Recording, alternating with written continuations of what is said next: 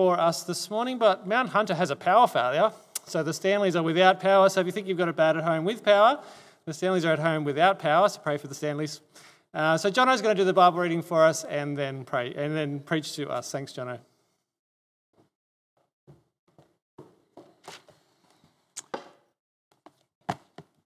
Thanks, Gav. Well, um, good morning, everyone.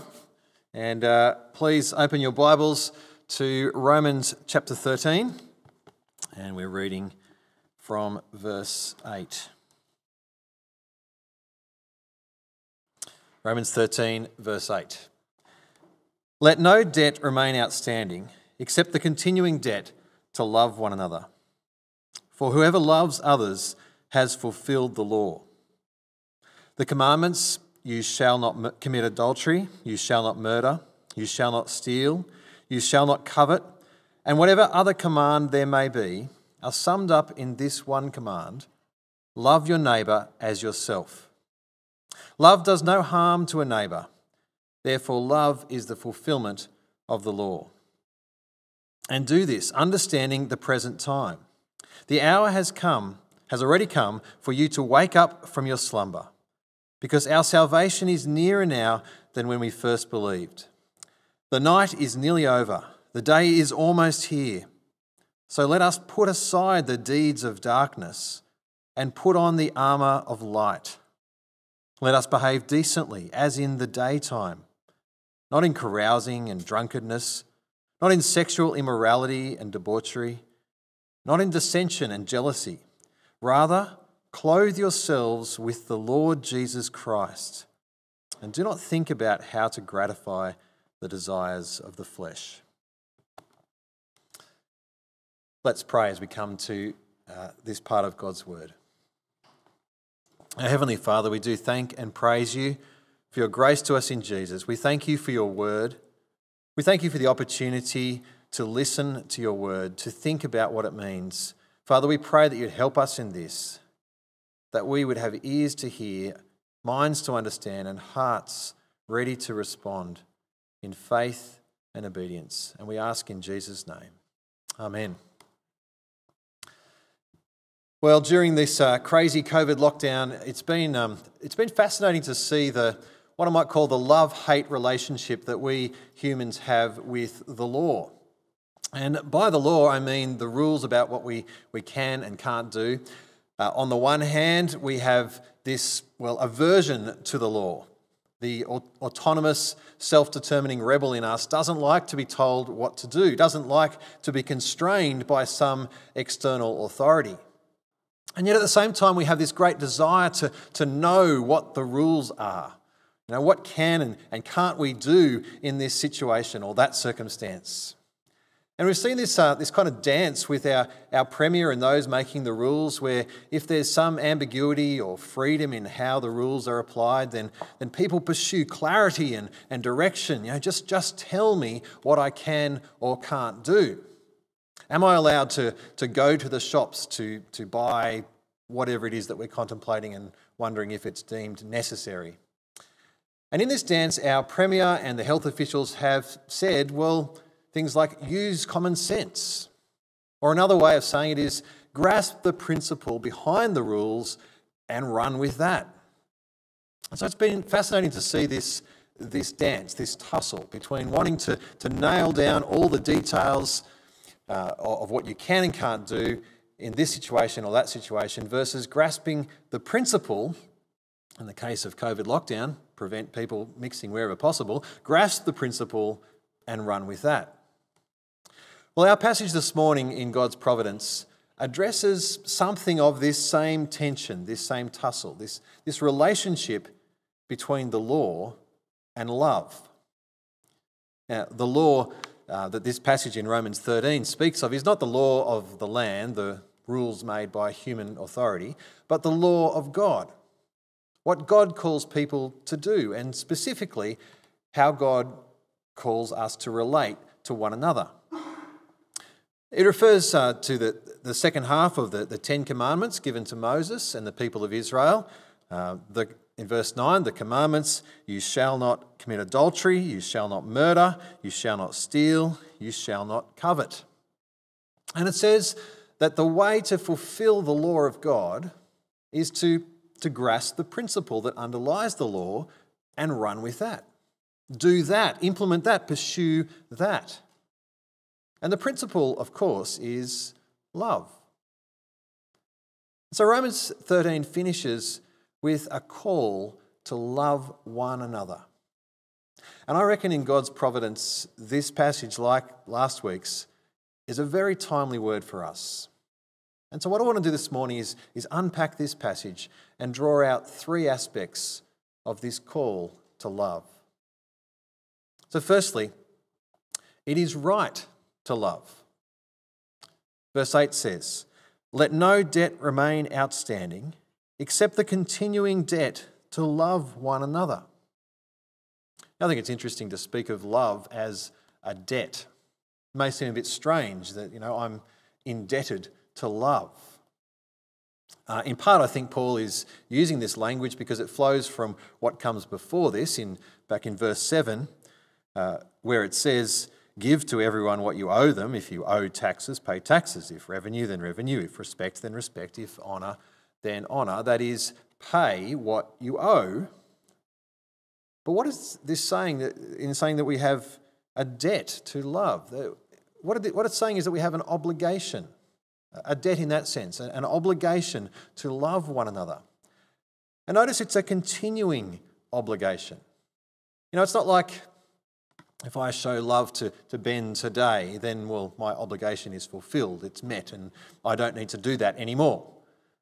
No, it's a continuing obligation, it's ongoing.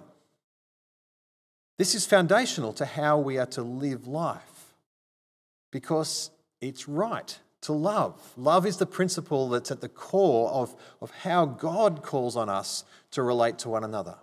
It's at the core of, of His law. And so, as verse 8 continues, says, For whoever loves others has fulfilled the law.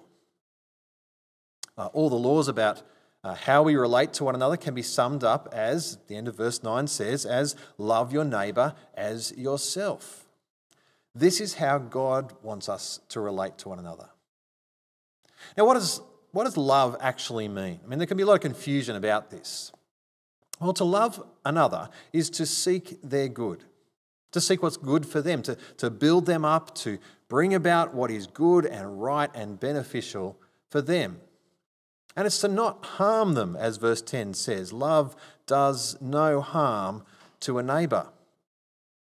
Now, I think it's important to keep this uh, in its context in our day and age. Uh, to say love does no harm to a neighbour could be used as a kind of slogan or proof text for affirming everyone in, in what they think is right, because to, to not affirm them, surely that is to do them harm.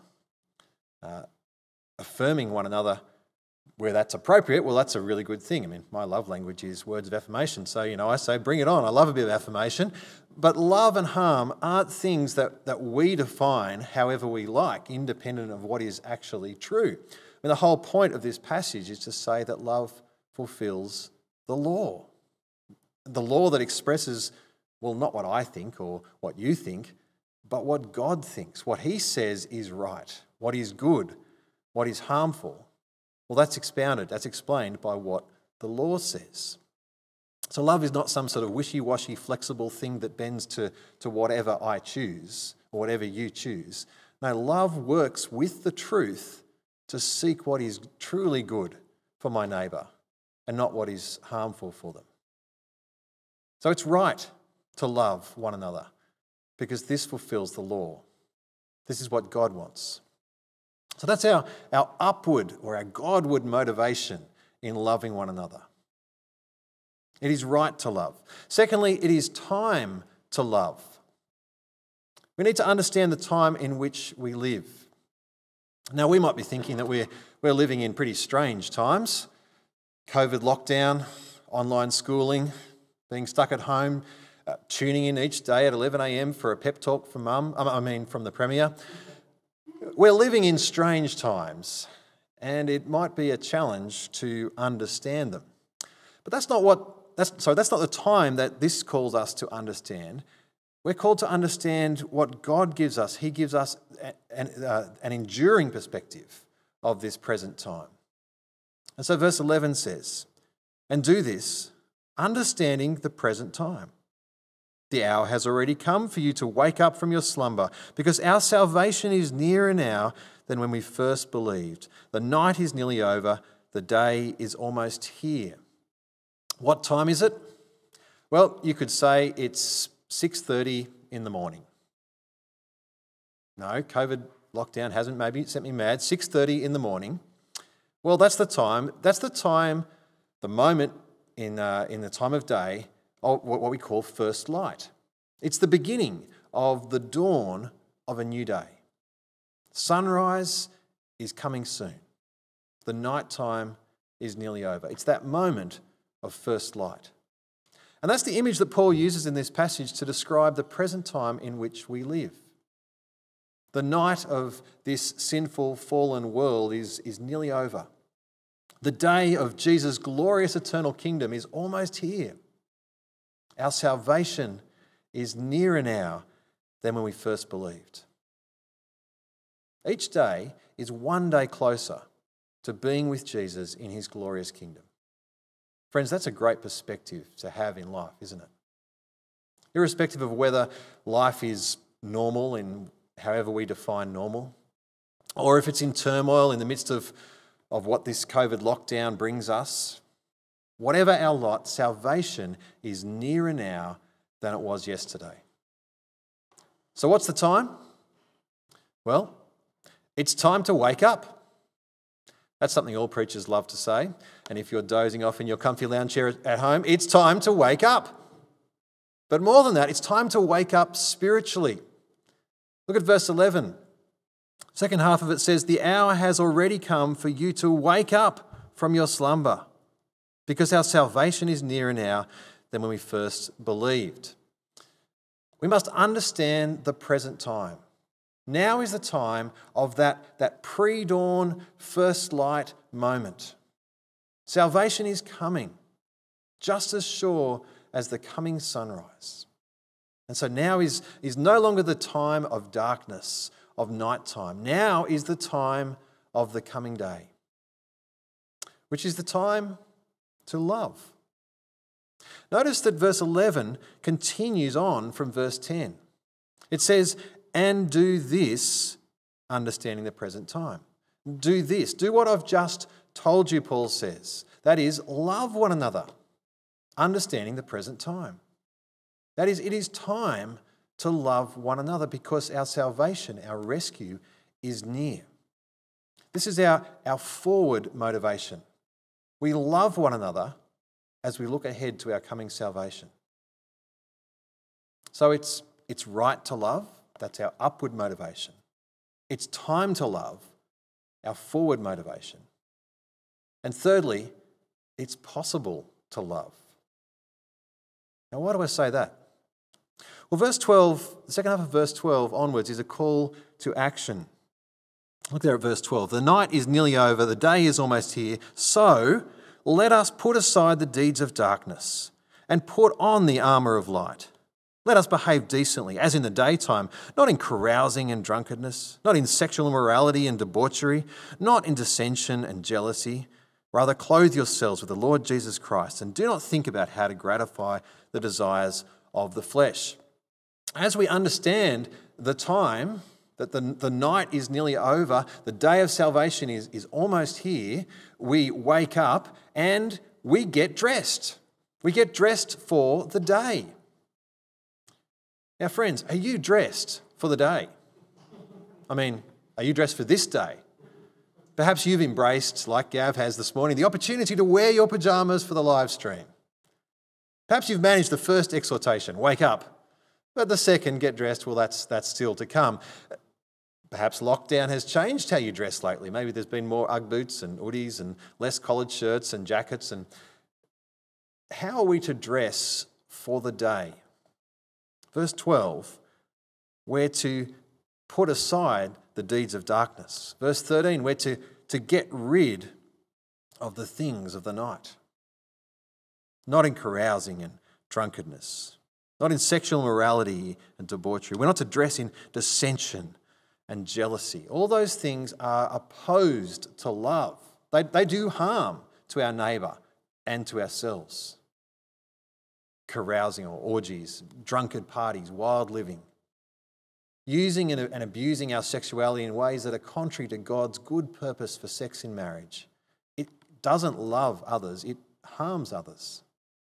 And notice that dissension and jealousy are included in this list. I mean, they're the sort of things that, that the sort of nighttime behaviour, if you can put it that way, that wrecks the unity and harmony in a church. And so we're to, we're to take off these nighttime clothes, put them aside. And instead, verse 12, we're to put on the armour of light. We're to dress for the coming day of salvation. Now, this may all sound good and, and right. Yep, I need, to, I need to wake up. I need to realize the time. Jesus has come. He's coming again. And I need to get rid of the bad stuff, stop getting drunk, stop looking at porn, stop filling my mind with trashy TV shows and movie, and stop the quarreling and the jealousy. I need to, to get rid of the bad stuff, and I, and I need to steel my moral will and, and try to be good. It may kind of feel a bit like that. I feel like a, a call for moralism. Try hard to be good and love others better. And you know what? I, th- I think if we stopped at verse 13, then it could very easily feel like that. But look at what verse 14 says. Here is the, the wonderfully liberating reason that it's, that it's possible to love one another. Here is the way to get dressed. Verse 14 Rather, clothe yourselves with the Lord Jesus Christ, and do not think about how to gratify the desires of the flesh. Notice it doesn't say, rather, muster all your inner willpower to be a more amazing version of yourself. It doesn't say, rather, clothe yourselves with your best behavior. No, it says, clothe yourself with the Lord Jesus Christ. Now, what does that actually mean? What, what does that look like? How do we do this? Well, the book of Romans has, has taught us. This means be united with Christ by faith. It means walk by the Spirit rather than seeking to please the sinful nature. Jesus has, has given us the clothes to wear, He's given us the gift of righteousness before God, forgiveness, justification, peace with God through Him. And so by trusting in Him, we are united with Him in His death and in His resurrection. Our sinful nature is put to death, it's done away with. And we're raised to new life with Him. Friends, these are the daytime clothes that we're given so that we can live a daytime life. And so, in view of God's incredible mercy to us in Christ Jesus, we are invited, we are called, we are urged to, to give ourselves in a life of worship to God, in all of life, including and in particular in how we love one another. Clothing ourselves with the Lord Jesus Christ means receiving Him as our Saviour being united with Him and living out the life of worship that He invites us to and that He makes possible. Now, you might already have picked up that uh, at the end of chapter 13 really links back to the beginning of chapter 12. And they're like two bookends holding these two chapters together. In view of God's mercy, we're to, to offer our bodies as a living sacrifice as we clothe ourselves with the Lord Jesus Christ. We're not to conform to the pattern of this world, but to be transformed by the renewing of our minds as we do not even think about how to gratify the desires of the, of the flesh, of our sinful nature. Jesus invites us, calls us, enables us to live a life of love for others as we clothe ourselves with Him, as we trust Him, as we live for Him. It is right to love. That's our upward motivation. We love one another because love fulfills God's law. It's time to love. This is our forward motivation. We love one another because our rescue is very near and it's possible to love. This is our inward enabling. We love one another because we are clothed with Christ. So, what will this mean for us? Well, let me draw out some implications. Firstly, I want to ask do you need to wake up and get dressed? To realize the time? It's time to stop slumbering in the dark, in the, the broken, unloving selfishness of this world. Jesus has come and he has brought the dawning day. So clothe yourself with Christ. If you haven't already done so, come to him for rescue and salvation from sin. Receive him as your Saviour. Hand over your life to him to live with him as your Lord. Wake up and get dressed with Christ. Secondly, continue to wake up and get dressed. Understand the present time. Salvation is near, so get on with loving one another. Keep clothing yourself with the Lord Jesus day by day. Don't fall asleep and, and start dabbling in the things of darkness. The night is nearly over, the day is almost here. And so, love one another in response to God. God's whole law shapes us in that direction. And, friends, this, this upward motivation is powerful. Sometimes loving one another is difficult. Sometimes it's easy, but sometimes it's, it's hard. Now, often we don't have a choice about who we're called to love, as God puts all sorts of people around us our family, the people in our church, our, our neighbours. Sometimes loving the people that God puts before us in our sphere of life is hard. And you know, if it was just up to, to me and what I want, then, well, I might be inclined to sometimes just give it a miss. But this upward motivation is powerful because we love one another because God calls us to, which is actually a wonderful liberating circuit breaker on our human sinfulness. Now, if my motivation to, to love you was only because uh, I felt like it, well, we'd be on pretty shaky ground because my feelings can and likely will change, especially given that we both sin. But if my motivation to love you is grounded in what God wants and what God enables through Christ Jesus, well, things are looking a whole lot better. Sure, we'll still fail to do that perfectly. But even as we do, we, we have a sure foundation, we have an anchor that we can come back to, that we can start over with. Friends, this call to love one another, it's, it's not rocket science, but it's a timely call and a, and a timely reminder. Perhaps especially as so as we find ourselves confined more at home and, and isolated from others. So let me urge you and encourage you, as I urge and encourage myself, to wake up to get dressed, to clothe yourselves with the Lord Jesus Christ, and get on with loving one another. Why don't you think about how you can do that practically today for the, for the people that God has put in your life? Perhaps there's others in your household. You've probably got a much greater opportunity and perhaps a much greater need to love them at this time. Others in your church, in your growth group, or the wider church family, how can you reach out to them today? and love them at this time. Maybe your neighbours, your friends, your wider family. Whoever it is that God has put before you and call on you to love. Have a think about how you can love them practically today. It is right to love, it is time to love, and in Christ Jesus, it is possible to love. Let's pray. Our Heavenly Father, we thank and praise you for your grace to us in Jesus. Father, we thank you that Jesus has come and that that glorious future day of salvation is dawning. As each day, it's one day closer. Father, we, we pray and ask that you'd help us to understand this present time, to wake up, to get rid of the deeds of darkness, and to clothe ourselves with the Lord Jesus Christ, such that we love one another. Our Father, we thank you that you have made this possible, and we pray and ask that you would work this in us. And we ask in Jesus' name. Amen.